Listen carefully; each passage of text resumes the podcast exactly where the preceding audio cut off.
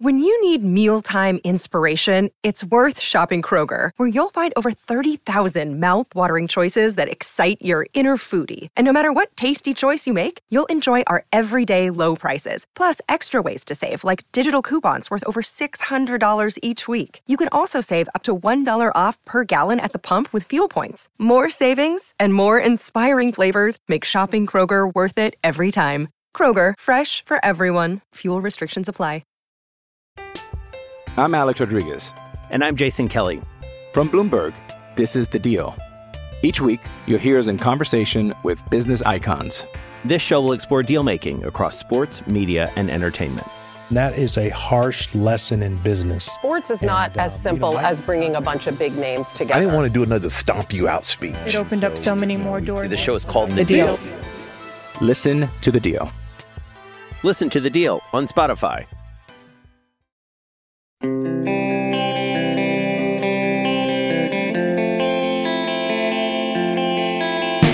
Hockey season is finally upon us.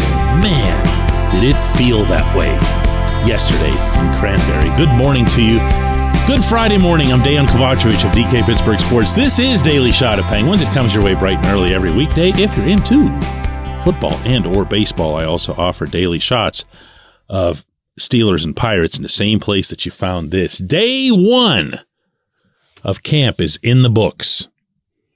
The Penguins and most of their main guys took to the ice at 9 a.m., began the first scrimmage at 10 a.m., did some uh, conditioning drills after that, and then they were in the locker room and out of there for the rest of the day. But it was real. It was real, which is my way of saying Erik Karlsson was really there.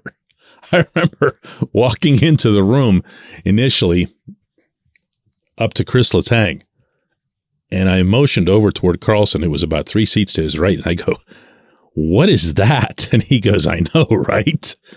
That was the reaction to having Karlsson in there. I'm going to have a difficult time explaining this to you because it's just not something that you normally see.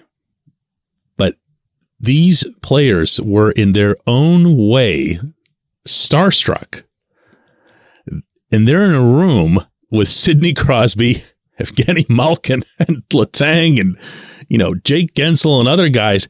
They're starstruck because this has been someone who they faced for a lot of years and would have to spend every pregame focused, obsessed on him, watching film of what it is that he does and how he beats you and how you've got to defend him. And for those Penguins who go way back, meaning the guys who were the remnants of the last championship team, he was the guy that brought their opponent on his back to the Eastern Conference final, meaning the Senators, of course. It was Karlsson and Craig Anderson playing out of his mind in goal.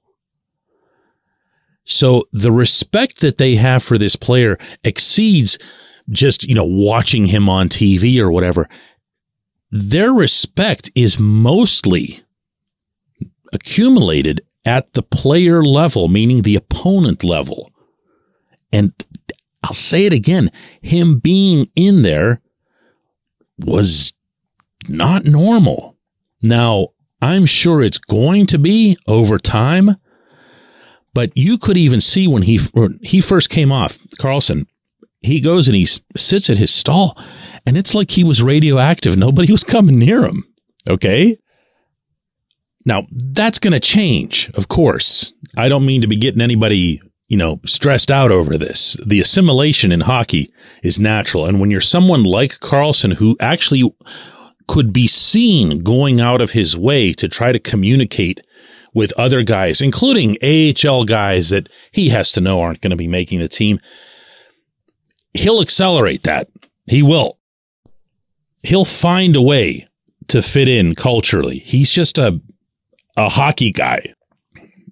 And for that matter, he's been a leader. He's been a captain. He's someone who knows what he's doing in that world. But what are the Penguins going to do with him? That was the other thought that I had pretty much throughout the day, but particularly when he was on the ice. He was paired with Marcus Pettersson, as I've been telling you for a few weeks that I'd expected. There's the whole countryman thing there, but there's also a nice symbiosis in their play. Pettersson was telling me after practice that he feels like he wouldn't have to change anything to perform alongside Karlsson. He feels like his game would actually be suited toward supporting Karlsson, but at the same time taking advantage of how Karlsson springs everybody on the rush, including his defense partner at times. That's that's good. That's a nice little start. Doesn't mean they're going to be paired in the season, but uh, these things don't happen by accident. They have weeks and weeks to prepare for these scrimmages, and coaches don't generally throw people together by accident. Karlsson was also on the same team in the scrimmage as Evgeny Malkin. Almost always, Sid and Gino are kept on separate teams. Well, Sid's team played against Gino's team, and Karlsson was on Gino's team. So Karlsson's out there with Gino and Reilly Smith, who's probably almost certainly going to be Gino's left winger. So you started to see some of that too. That maybe that's the the quintet that gets formed. Now there were no power play or penalty killing drills. That's going to be coming soon enough, maybe even today. And it's at that point I strongly suspect that you'll see the first signs of how both Karlsson and Letang will be utilized on the power play, on the penalty kill, even at five on five, because as Jeff Carter was joking after the second practice, those guys are going to be out there the whole game, and they just might be. Anybody listening to this program could be the right handed defenseman on the third pairing of the Pittsburgh Penguins this winter because you're not going to see much action. And honestly, although both of them have gone out of their way to stress uh, their level of admiration for each other, and I'm not expecting anything remotely resembling issues in this regard, I'm still going to find it really interesting. Every little component to this. Yeah, I had a good talk with Letang. We we went for a while, just going back and forth about some of the stuff that's related uh, to this team, even a little bit to last year's team, but mostly about Karlsson. And one of the interesting points that Letang had in our in our time was that he and Karlsson don't have similar games, and I've been trying to tell people that for a while, and it was good to have it come from his mouth. They're not the same guy. Uh, Letang's never been a pure offensive defenseman in the sense that he prioritizes it. His game, as Brooks Orpik once told me many years ago, and I never forgot it, always begins from the back. He creates everything that he creates from the back by being stout, by being sturdy at the Pittsburgh blue line. Karlsson is just a a wandering maestro, okay, which is not at all what Letang is. So that was one good point to bring up.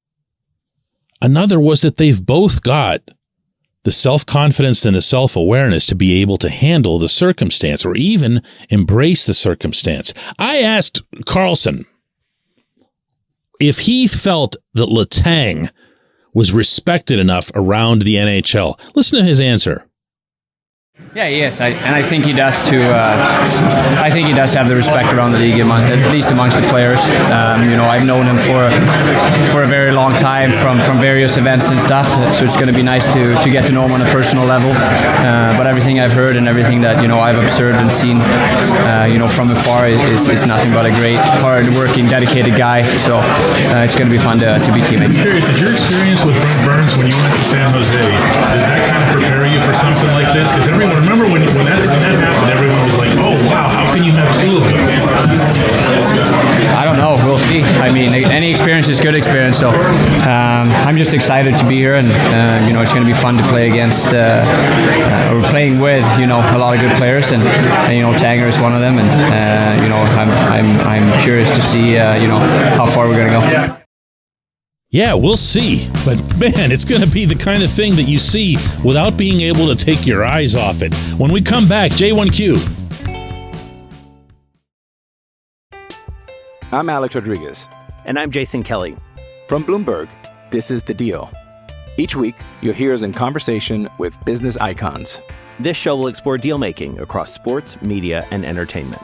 That is a harsh lesson in business. Sports is not And, uh, as simple you know, I- as bringing a bunch of big names together. I didn't want to do another stomp you out speech. It opened up so many more doors. The show is called The Deal. Listen to The Deal. Listen to The Deal on Spotify.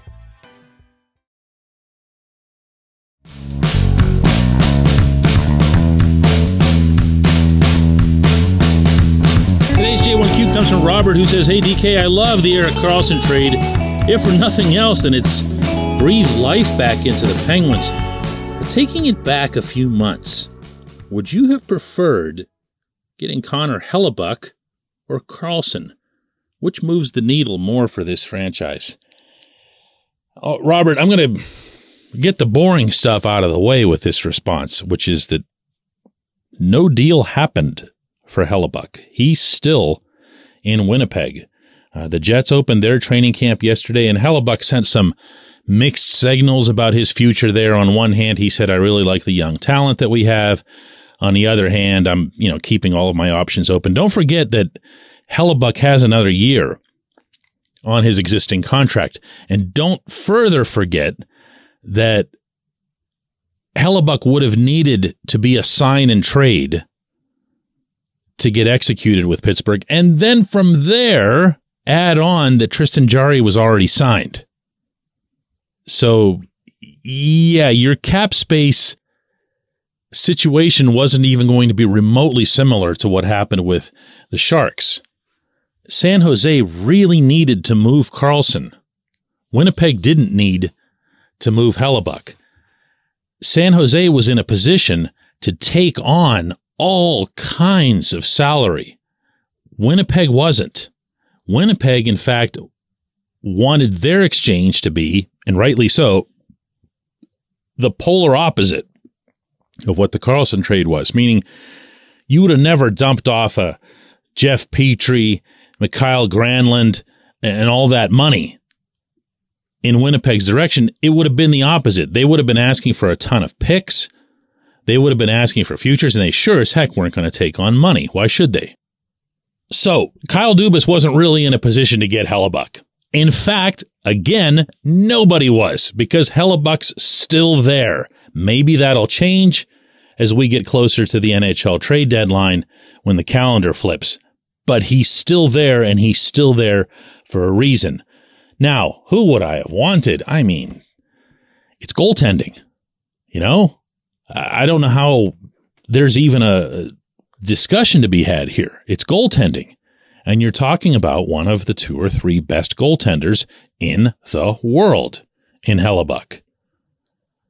Now, did the Penguins come away with a possible solution by having Jarry, by hoping that he's healthy, by pushing him to do what's needed to be done to sustain his health over the long term? Sure, sure. I've said this many times and I'll keep repeating it no matter how many times it flies back in my face. When Jarry's on, he's a top five or six in this league when he's on.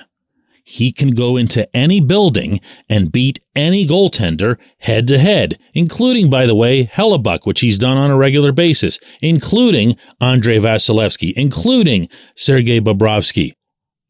He's done it time and again. And when he does, it's just, oh, yeah, well, that's just normal. Or the team played well in front of him. No, no, no. He's beating these. He's outperforming these guys head to head.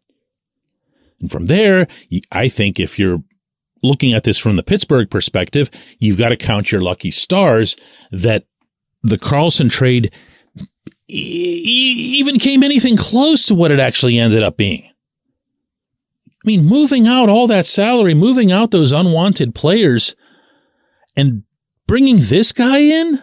Are you kidding me? Are you kidding me? I, I can't say this enough, but I'm going to repeat it from the opening segment. Karlsson's here. Karlsson's in Pittsburgh. He's wearing a Penguin sweater.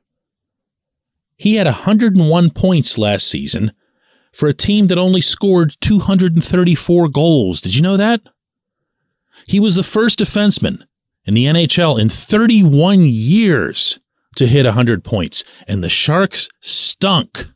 The Sharks were a last place team. I referred earlier to his being a maestro.